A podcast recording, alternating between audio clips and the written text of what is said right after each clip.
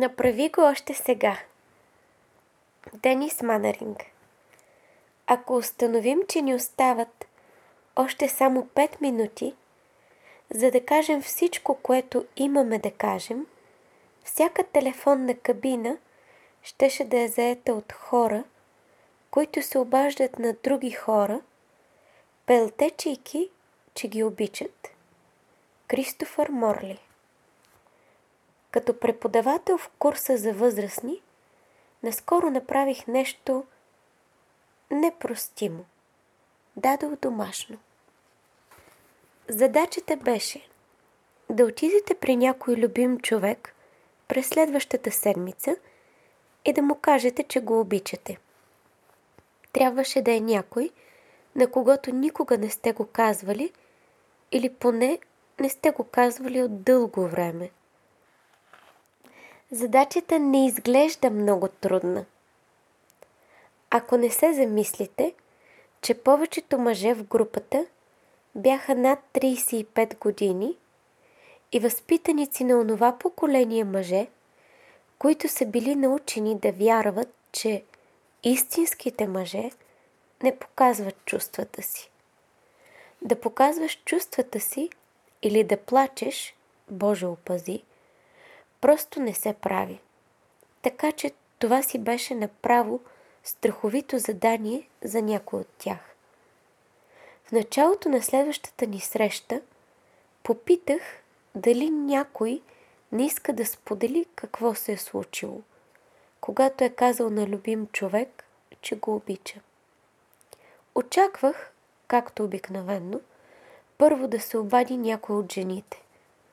Но тази вечер вдигна ръка един мъж. Изглеждаше много развълнуван, направо разтърсен. Докато се разгъваше от стола си, с целия си ръст от метър и деветдесет, той започна. Денис, миналата седмица ти бях много сърдит, когато ни даде това домашно. Смятах, че няма на кого да казвам подобни неща, а пък и коя си ти, че да ми нареждаш да правя нещо толкова лично. Но докато карах към къщи, ме загриза съвестта. Започна да се обажда и да ми подсказва на кого точно трябва да кажа обичам те. Преди пет години с баща ми се скарахме много лошо. И всъщност от тогава не се бяхме сдобрили. Избягвахме да се виждаме, освен когато нямаше как. На Коледа и други семейни празници. Но дори и тогава почти не си говорехме. И ето, че миналия вторник, докато стигнал дома, вече се бях убедил, че ще отида при баща ми и ще му кажа, че го обичам. Звучи странно, но самото решение сякаш свали воденичен камък от шията ми.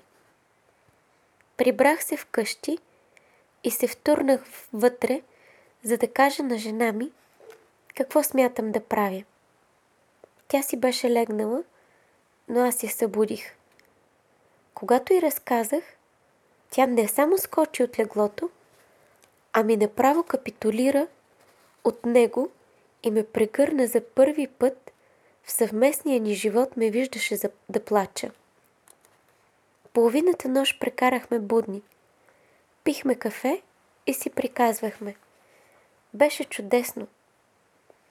На сутринта станах напълно свеж и по-рано от обикновено.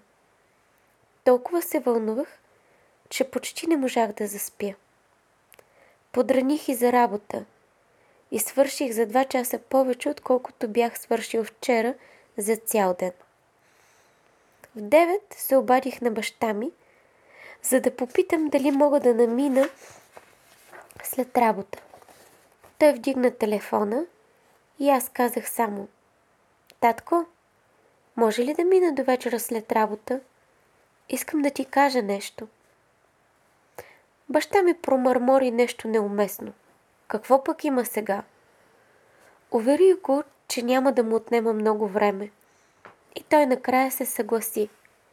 В пет и половина бях пред вратата на родителите ми. Позваних на звънеца и се помолих вратата да отвори именно баща ми. Страхувах се, че ако майка ми отвори, ще се оплаша и ще й кажа. Но за късмет баща ми наистина отвори. Без да губя нито миг, аз пристъпих напред и рекох: „Татко, дойдох само да ти кажа, че те обичам.“ Баща ми сякаш на мига се промени. Лицето му се смекчи, бръчките му сякаш изчезнаха и той се разплака. Протегна ръце към мен, прегърна ме и рече: „И аз те обичам, синко, но все не успявах да ти го кажа.“ Това беше толкова скъпоценен миг, че не ми се искаше да помръдна. Майка ми мина покрай нас със сълзи в очите. Аз само ѝ махнах и изпратих въздушна целувка. Двамата с баща ми останахме прегърнати за момент и после аз си тръгнах. От много време насам не се бях чувствал така добре. Но дори това не е най-важното, което искам да разкажа. Само два дни след моето посещение, баща ми, който страдаше от сърце, но не ми беше казал, получи инфаркт и сега е в болница в безсъзнание. Не се знае дали ще се оправи.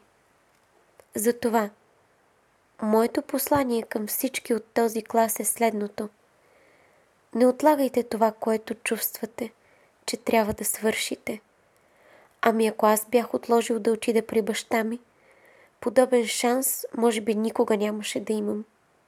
Намерете време за това, което трябва да свършите, и го направете още сега.